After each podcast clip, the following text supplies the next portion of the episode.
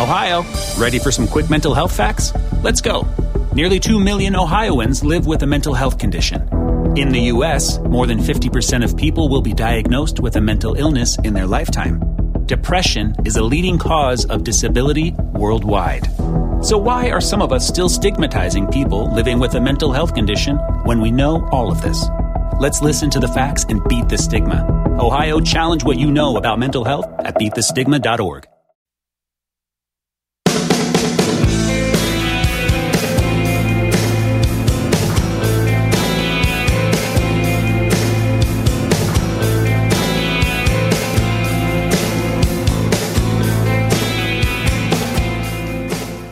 Welcome to this episode of the 9420 podcast, where we talk about the music that we love and the industry that we tolerate.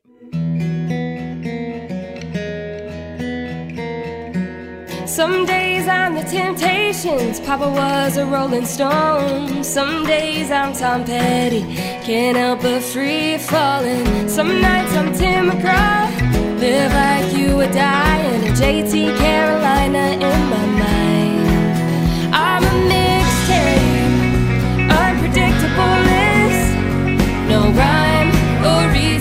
To song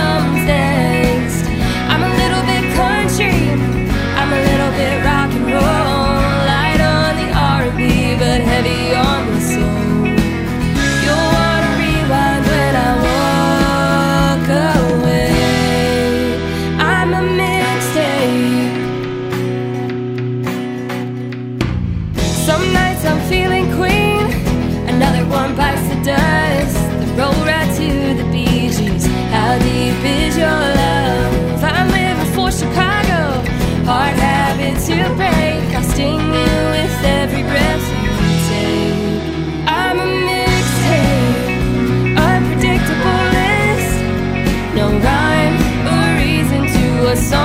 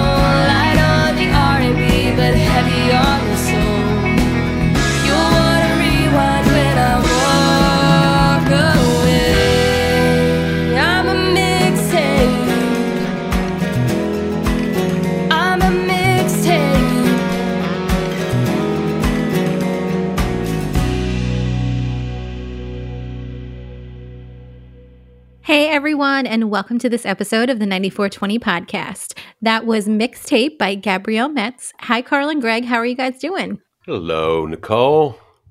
Hello, Carl. Hello, Greg. Hello, Nicole. I'm so interested to uh, to like know if like the younger audience we have even knows what a mixtape is. Well, she's young. That's what amazed me at this whole thing. She's like in her early 20s. But she's referencing people from like the I'm 80s saying, and like, you 90s. know, like, Like, you know, like what we were talking about last week. Does anyone have a mixtape with Bad Bunny? Or like, uh, there you go. probably do. But Yeah, it's funny. I, I did what you said, Greg. I went to um, Spotify and they have this playlist, you know, the top 50 streams ever. Right. I knew two. It's it's incredible. Well, because but then but then again, it makes sense to me because bands from our generation, like Zeppelin, Bowie, whatever, Mhm. are those people aren't streaming people per se.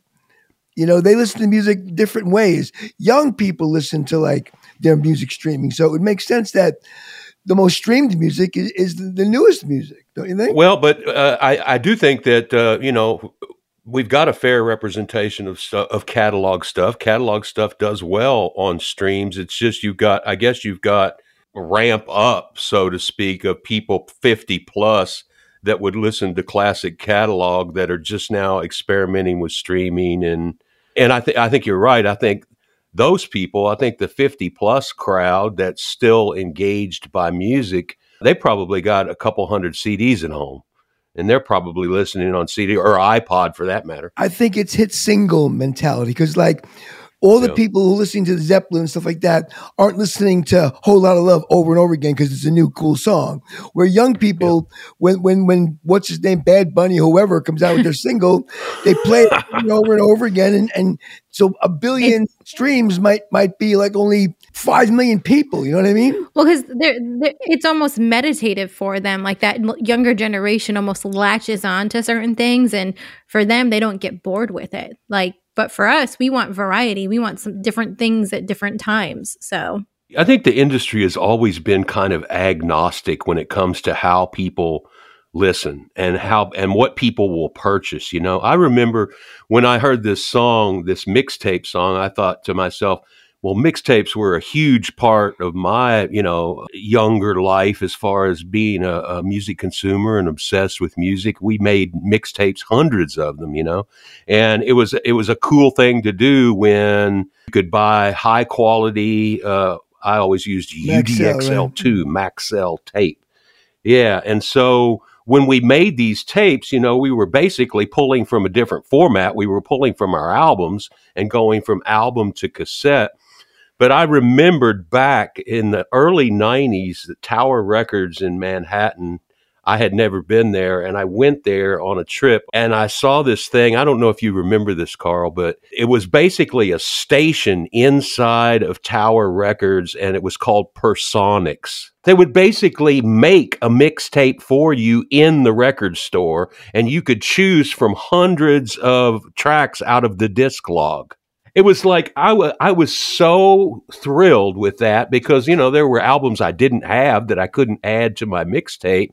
So I could literally go to the record store and make a mixtape of exactly what I wanted. This was the early 90s I mean it, I guess it failed miserably because there aren't people that want to go to that trouble that are that enthused about music you know and for me, it was like the progression of mixtapes, like holding it up to the radio, like waiting for it to start, then stopping it at the right time, and you know, doing it for the next song that I want. And then once CDs came out, it got a little bit easier because it was all digital. this technology and these formats it moves so fast. I I, I heard, saw a meme this morning where they were asking this young person different phrases and what they meant, and you know it's one of those memes that's designed to make light of the idea that you know they haven't kept up. They asked this young person, uh, "What what does it mean to burn a CD?" And she didn't know. She did not know the Gosh, terminology. the hours I spent in my intempered youth burning CDs for people from like the Napster digital, like illegal downloads we did. One thing I'd be burned was was demos of my stuff to send out. I would never. I don't. Yeah, I could never be bothered burning other records. Another thing too, I just I nothing to watch the other day, so I still have Disney Plus, which I got to get rid of because other than the Beatles Get Back, there's nothing else on Disney Plus I care to watch. Oh, you don't want to watch Mickey Mouse Clubhouse or Mickey Mouse Funhouse or Mickey Mouse Roadster Racers or anything like I that? I like all the I'm not a classic Marvel stuff. guy, so I don't care. But so I'm watching the Beatle thing again, and now in, in I haven't watched it since it first came out almost a year ago. So started watching it again, and now on second viewing, McCartney's like a dick. he's really he's like I watch him like Harrison's talking to him, and he's he's dismissive and just looking at him, going yeah yeah yeah right, and Lennon's like just. Just looking at, not really caring what, what you know, and like Ringo's just waiting to play the drums. I did. I did get the impression after watching it that that Ringo had this really cool maturity. I did get that. He just seemed patient and mature, and it's like, all right, I'll let you guys go, and I'll be here when you need me. You know. he was just happy to be where he was. He was in the Beatles. Right. You know what I mean? So, and he Yeah. did a great job. But then again, I'm, and I'm revisiting him. You know, like some of the drum things he did. He was pretty cool. Oh yeah, man. No, they're they're super tasty, super tasty. Yeah, very, very musical. Hey, by the way, we were supposed to. Did you guys do your homework? Did you come up with your perfect I couldn't figure it out. we were going to talk about this week? Everybody was supposed to you bring and their perfect about album. the ten, like the bands who've made ten really good albums, and then we put out the the thing about well, who's like, what's the one perfect album? There, there's a lot of perfect albums. I thought of about 30. I thought it was interesting that I couldn't quit thinking about perfect albums. And, I, and so I think maybe we'll do another show where let's bring 20 to the table and well, we'll just talk about all these records. is there an that- that'll era that we need to hone in on? Because that's kind of where I got lost in it. I think that's the point is that, you know, I think there are perfect albums, hundreds, uh, and they're across genres. And I don't even know what the parameters should be. I mean, I was thinking it should probably have a hit on it or two or three. And then I got sidetracked because there are albums that have two or three extraordinary tracks, but then the rest of the album kind of doesn't stand up. I found that about the Heart record. You know, uh, Barracuda and Crazy on You are two extraordinary tracks, but the rest of the record I don't think holds up.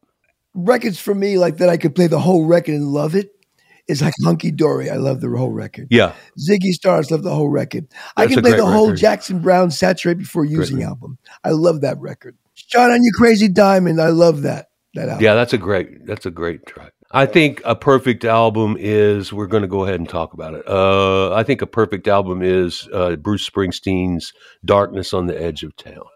Now that doesn't have a hit on it, but I don't think it matters if it has a hit on it, record. though. I mean, record. if you can listen through the entire thing and think that it's amazing, that probably is a perfect album to you. Now, people are going to disagree with you, but I think that uh, you don't mess around with Jim. Jim Croce. Okay, so fun fact. perfect fun That's got fact. three I didn't even know who it. Jim Croce was. But Greg, have you ever been to the Maple Street Biscuit Company? Uh, not yet. Okay. So one of the things that they do is each week they have a question that they ask you. And instead of saying your name to pick up your order, it's the answer to your question. So the, the the question one day when my little brother was visiting was what's your favorite song? And he said, Well, instead of a favorite song, I'm gonna tell you it's my favorite artist that I love to listen to on a road trip is Jim Croce. And I had no idea who that was. And the entire weekend he just put it on Spotify and we listened to it and he's fantastic. And I didn't even know who he was. It's absolutely incredible. And I worked with a person that used to work with him as a music publisher. So I got to hear all the insider stories associated with Jim and, and his work product and, and uh, what it was like to work with him. He died early in a plane crash, but a pretty extraordinary record. It's got a bunch of hits on it. Time in a Bottle was incredible. Operator, was that him? Yep. Those are both on that record. You know, it was cool. Yeah. I never, I never liked Leroy Brown and that stuff. It's cool and stuff, Mm. but I Oh, I loved Leroy Brown. That's Yeah, how I. it's a- That's it's a fun- Well, when when we started listening to it You and he put Leroy Brown on, I, I, it's a it- good song. You know, tug on Superman's cape. I get it. Yeah. Leroy Brown's the one that I recognize because my grandmother had a jukebox in her basement, and like that's one of the records that we would go downstairs, and when the parents were upstairs and the kids were downstairs, we would we would play the jukebox, and that Leroy Brown was on it. But why is it that always the most famous songs are the stupidest? And, and, and, and why is, Probably because they're the easiest to why, understand why like and most conceptually artists, the public most loves them. artists, their really great songs are usually their deeper cuts. You know, like you know, you, most people are famous for like like Rod Stewart's famous for "Do You Think I'm Sexy," Yeah.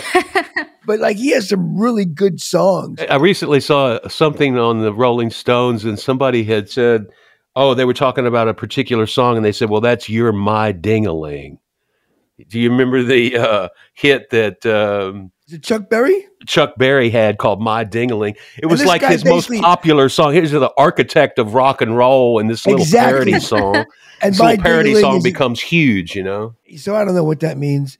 Well, why don't we get to know our artist of the week, which is Gabrielle Metz and her latest single, Masks, and also get to know her management company, Publicity Nation PR. Let's do that. This episode features an artist from Publicity Nation PR. Publicity Nation PR is a music, entertainment, and lifestyle public relations and artist development agency based in Nashville, Tennessee. They are an industry leader in music and entertainment publicity, artist development, branding, and commercial projects for artists, entertainers, entrepreneurs, and social influencers. Their drive, dedication, and exemplary work ethic leads the way to their clients' success. For more information, go to publicitynation.com. Again, that is publicitynation.com.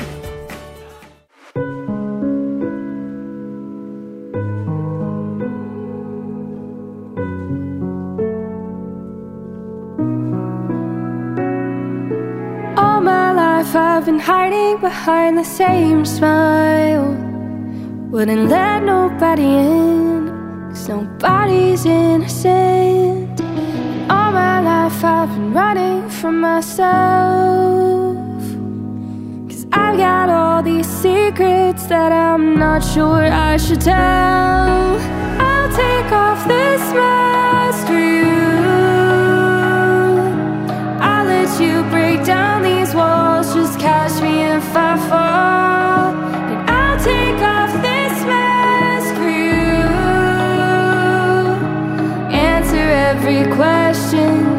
That you want to ask. I'll take off this mask for you.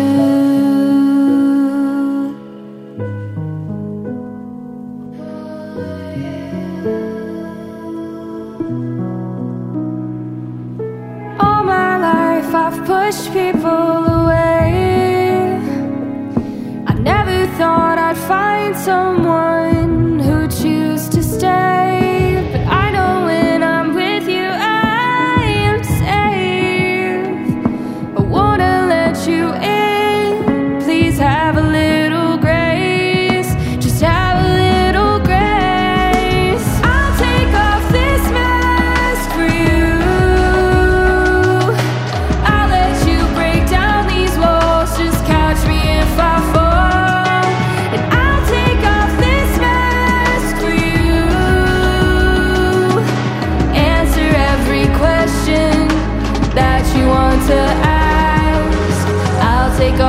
off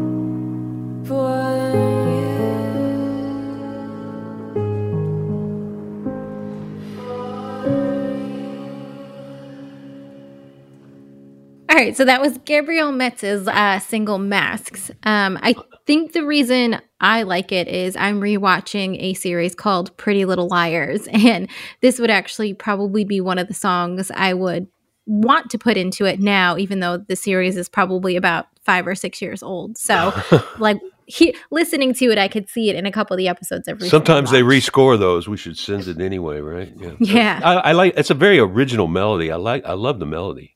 I agree with the idea. I think we're all walking around with masks on.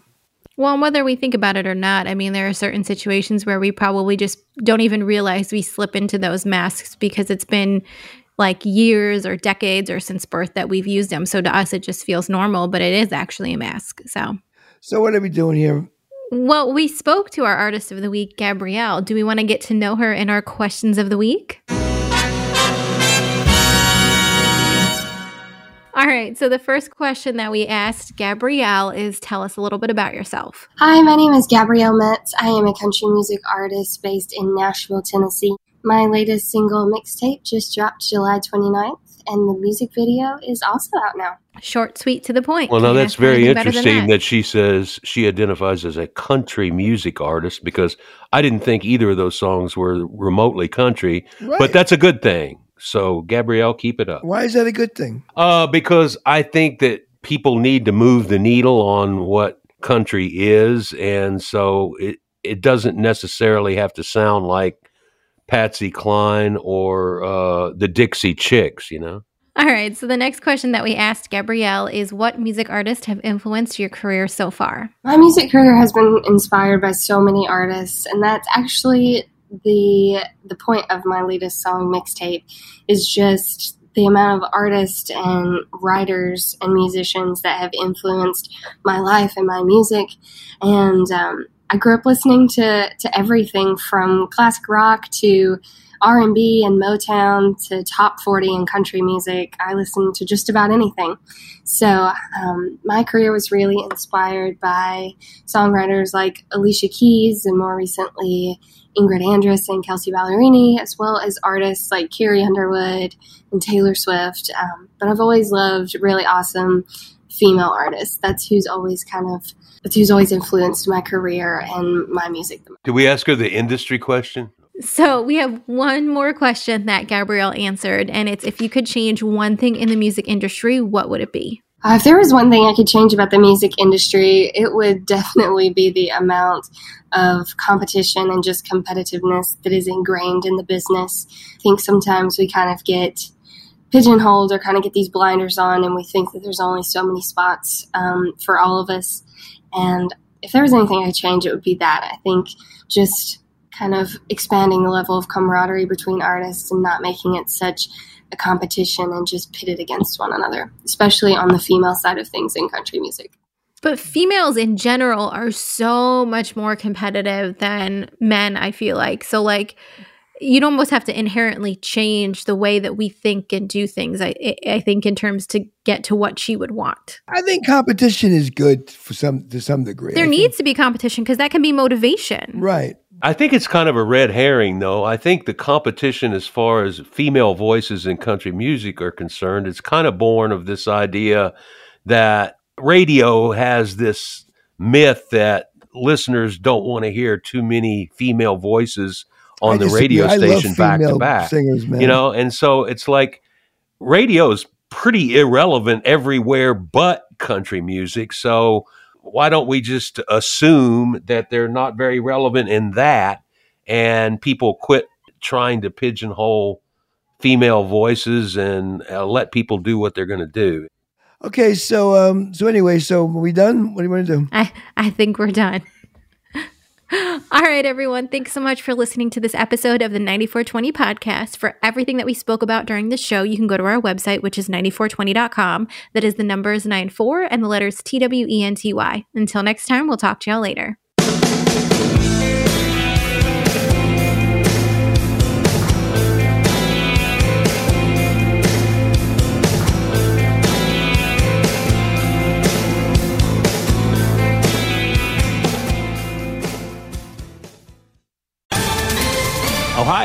Ready for some quick mental health facts? Let's go. Nearly 2 million Ohioans live with a mental health condition. In the U.S., more than 50% of people will be diagnosed with a mental illness in their lifetime. Depression is a leading cause of disability worldwide. So, why are some of us still stigmatizing people living with a mental health condition when we know all of this? Let's listen to the facts and beat the stigma. Ohio, challenge what you know about mental health at beatthestigma.org.